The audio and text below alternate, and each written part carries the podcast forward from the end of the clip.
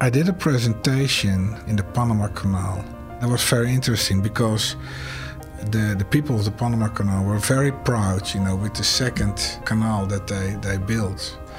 You know, they were presenting the ships that were coming through. And at the same moment I was given the presentation, the biggest ship of the world was entering Rotterdam and it wouldn't and it won't fit the Panama Canal. You know, the people were saying, you know, we can accommodate, you know, the big ships in the world. I said, no. You know, this ship is coming to Rotterdam on Friday. It was on a Wednesday. And I said, this won't fit to the new expansion of the Panama Canal too. It won't fit. So you have to build another Panama Canal. Can you imagine that? Welcome to the Esri and the Science of Where podcast. I'm Sarah Powell from Esri, and I'll be your host today. You just heard Erwin Rademaker, Program Manager for Europe's largest port, the Port of Rotterdam, allude to the importance of innovation and transformation in today's disruptive business climate. Core to global commerce, today's leading ports use advanced analytics, geospatial information, and a digital twin to plan intelligently, stay competitive, and thrive. Here, Esri's Jacqueline Jimenez investigate a powerful international example of digital transformation and industry modernization. Hi, Erwin. Thank you for being with us today. Hi. You have an uncommon job in a very interesting industry. You oversee the busiest port in Europe. Paint the picture for us. How does a typical day look like? Well, the day never ends because it's a 24 7 operation and every second counts in the port. Uh, you have to imagine that uh, this port is receiving uh, ships every six minutes of a day.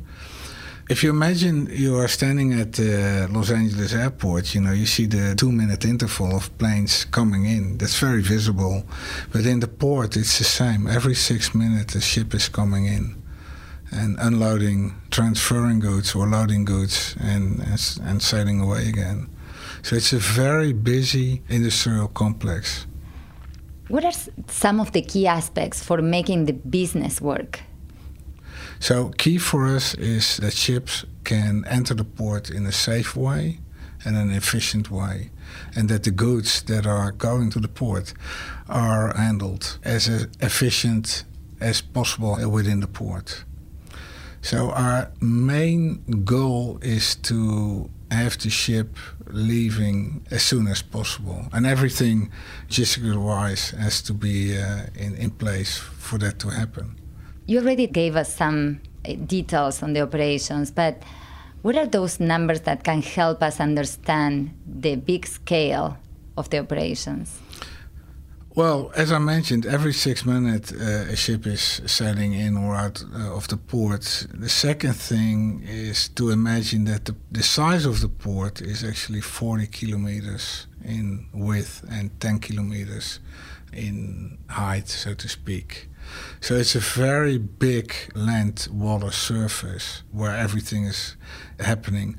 Then on the other side, on the seaside, there's 60 kilometers on sea that we have to, to manage as well with all the vessels coming in and going out.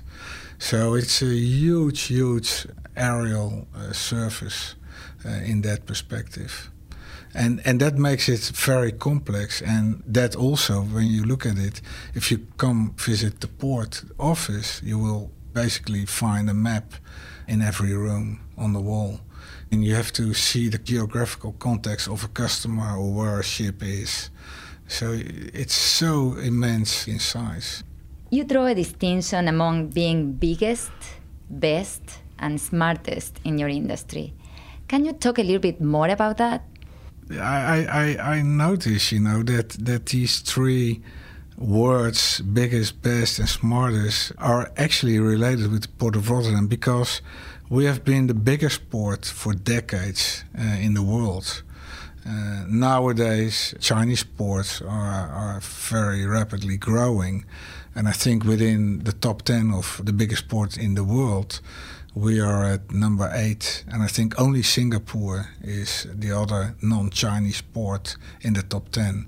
So we ain't the biggest anymore, and we don't have any illusion that we ever will be the biggest port in the world anymore. Now, being the best port in the world relates to the infrastructure that we have. So within this port area, 40 by, by 10 kilometers in dimensions, we have a lot of infrastructure like roads, uh, quay walls, jetties, waterways, you know, all, all infrastructural things. Steel and concrete, I call them. And in 2017, for the sixth time in a row, we have been selected by the World Economic Forum as the uh, best port infrastructure in the world. So our infrastructure is the best uh, in relation to maintenance uh, or safety or um, reliability. So we are already the best port in the world, but now comes the next challenge, and that's we want to become the smartest port in the world. So, and this is where one of the two main disruptors, so to speak, in, in our industry will come to in place. So the first one is the energy transition, and the uh, second one is a digital transformation of our port. And we have to to invest a lot to make uh, our infrastructure nowadays smarter than it is, because we foresee that the infrastructure will have to communicate with autonomous ships in the future or autonomous vehicles in the future. When we usually refer to smart, we think about connectivity, sharing of information. Uh, how do you feel about that, and how is the port being innovative about that too? It is about connectivity. My latest program that I'm running, uh, Smart Infrastructure, has the aim to input intelligence in infrastructure. So the technology will help us by putting sensors that can communicate with one another or with a system like uh, our port maps system, which can stream their data into uh, into the system to get a better insight. So I used a uh, a one-liner to convince our management or our board in investing in this program and I mentioned that the um, inspector of the future will be a sensor.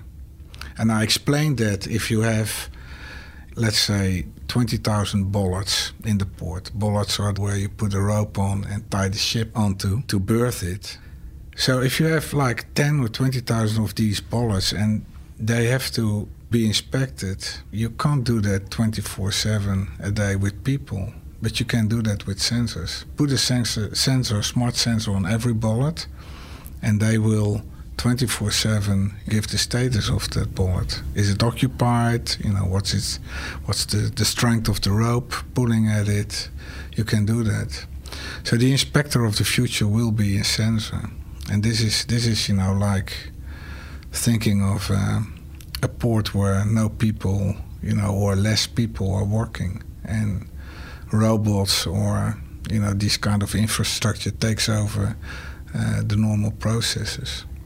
A few years ago, you faced a threshold moment. You realized something about your need to grow. Can you describe the moment that realization hit you? Oh yes. So we get requests from tenants that want to be located within the port of Rotterdam, and we didn't have the space to fill in those requests. So we reclaimed land over the sea by 20% and created a whole new part of the port. And we already knew that was the last time we could expand the port. So we have to look within the port how we can optimize what's already there. And we have the ambition still to grow.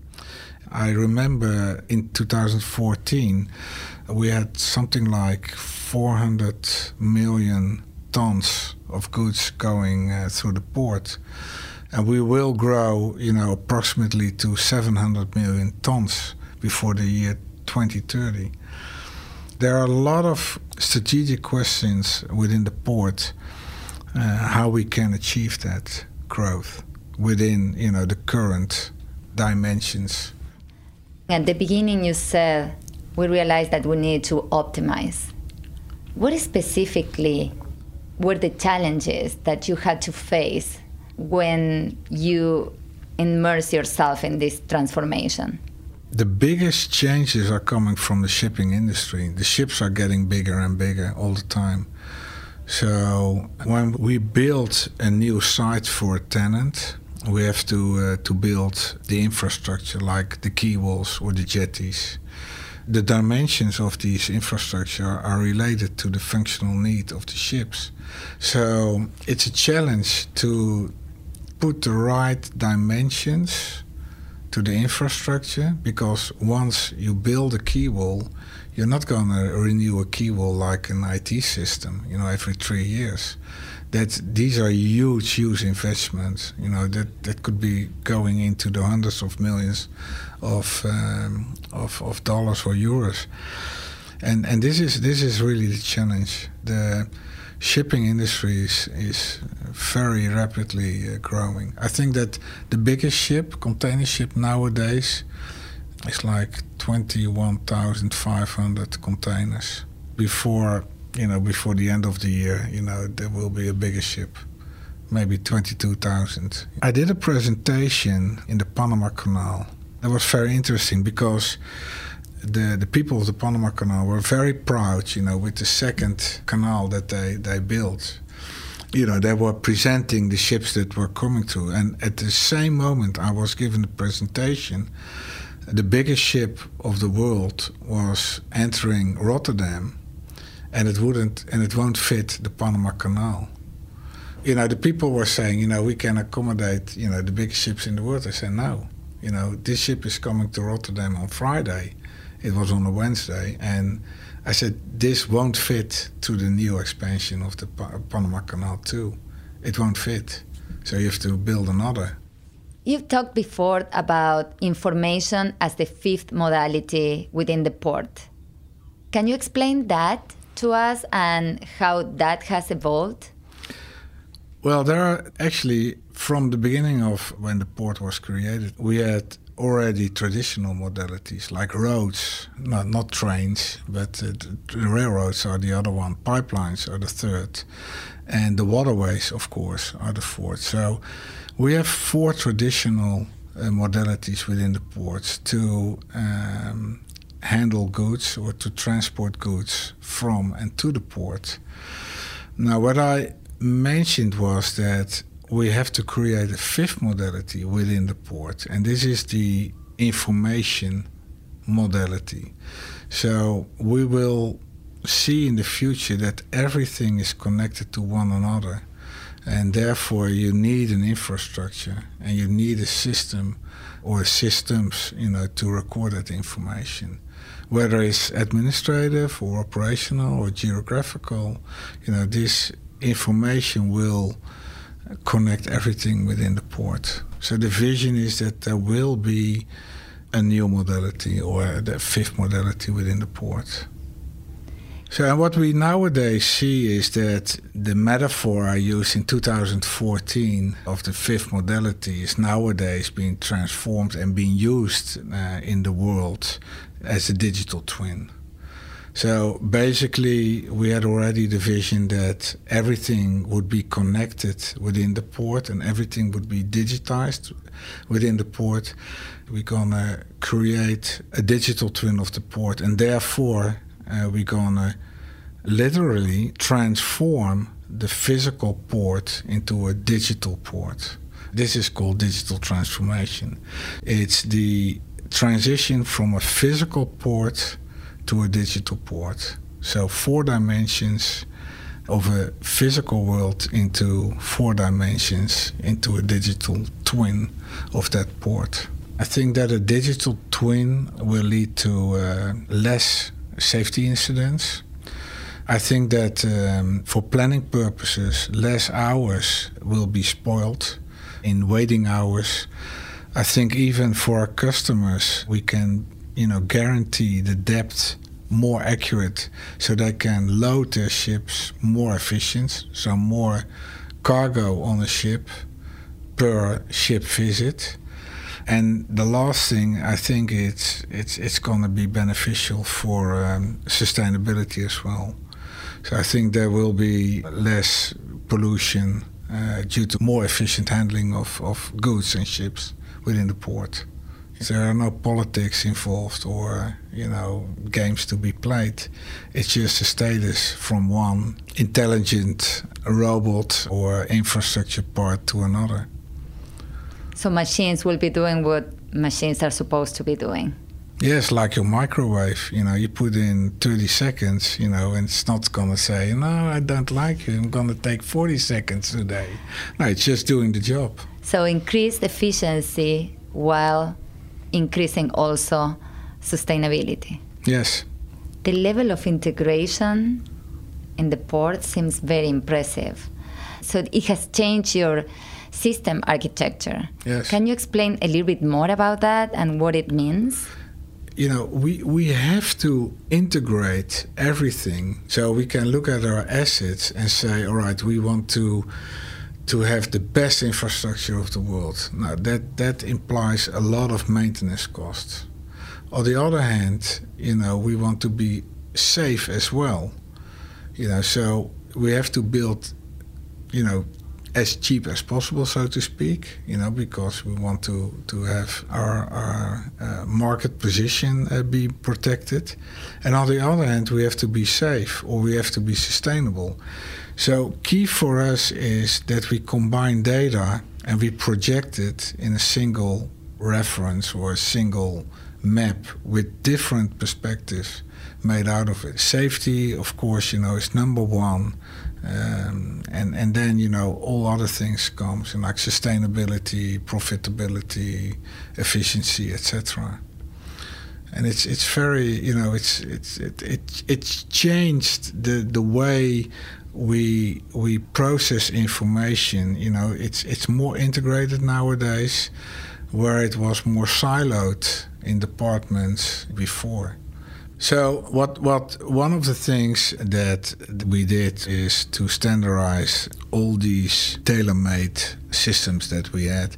I think we had about 45 systems and like 25 individual interfaces and we changed it with one platform. So we got back to one core system with several modules.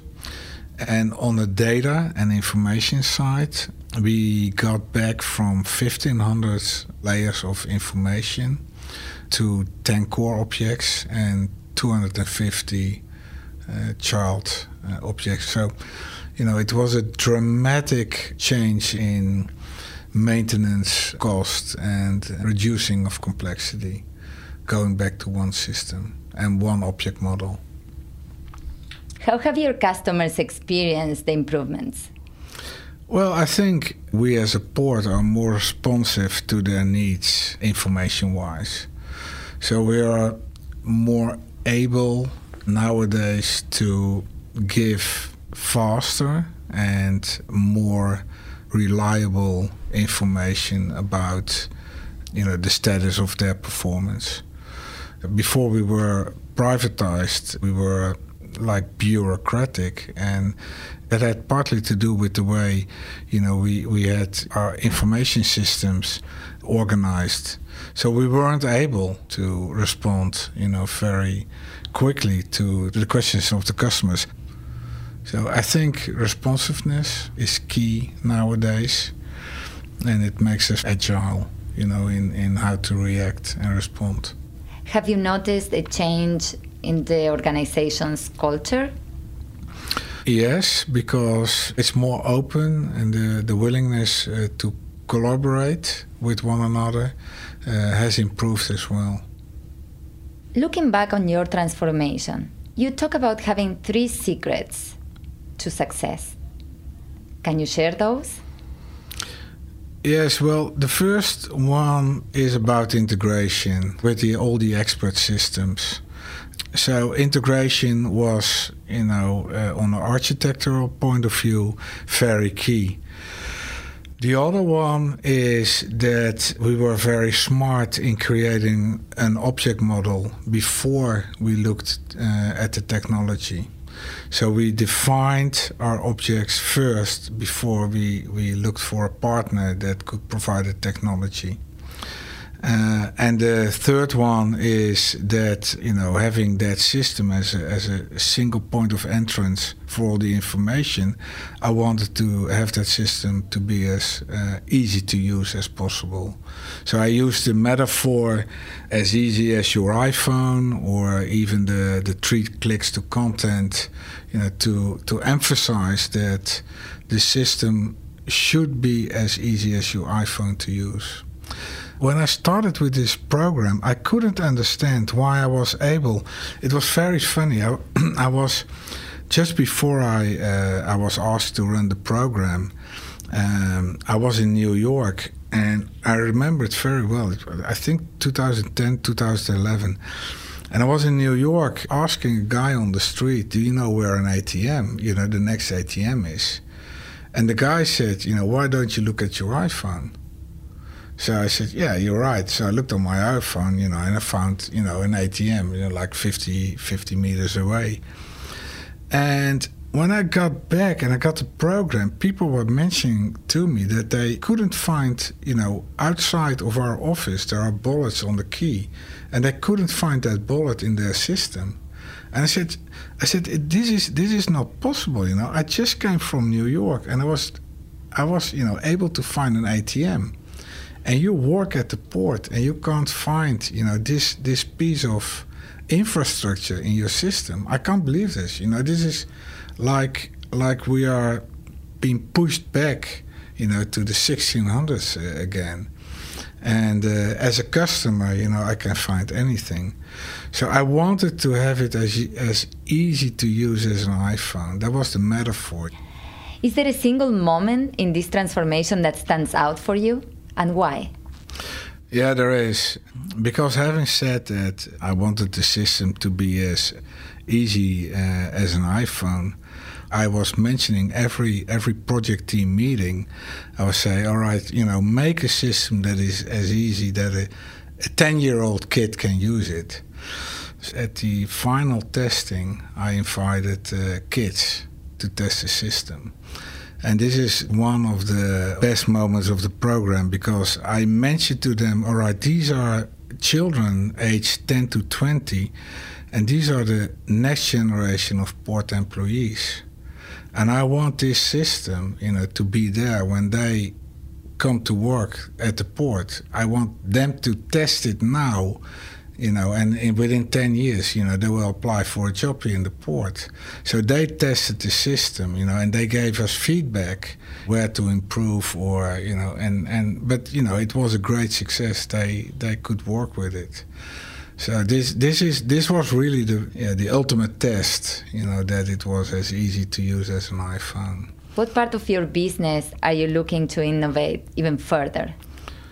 I think there will be three major disruptors uh, coming to the port. The first one is the blockchain technology. Uh, the blockchain technology will actually decrease the waste of time waiting uh, for a ship to uh, get through all the administrative processes like custom clearances, etc. Uh, I've been told by the CEO of Maersk that two thirds of the time of a port visit is wasted due to administrative processes, and one third is only uh, being used of uh, to to um, transfer the goods from land to water uh, or the other side around. So blockchain will definitely decrease the, the waste of, of time uh, a ship is waiting in the port. The second one is 3D printing. 3D printers will reduce the transportation of goods because they will be printed by robots that work on sustainable energy like solar energy or wind energy. Uh, so labor cost will be reduced to zero, and these robots can print anything on any location. So there's there will be no need for, you know, large amounts of containers to ship around the world. And the third one will be autonomous shipping. That will be probably the, the biggest disruptor and, and also the one that is facing us, you know, within a few years. In Norway, the Yara Birkeland, that's the name of the ship, is built, and that will be on full operation in 2020, and it will sail autonomously in Norway between three sites, three terminals. So um, yeah, we we better be ready, you know, for these three disruptors.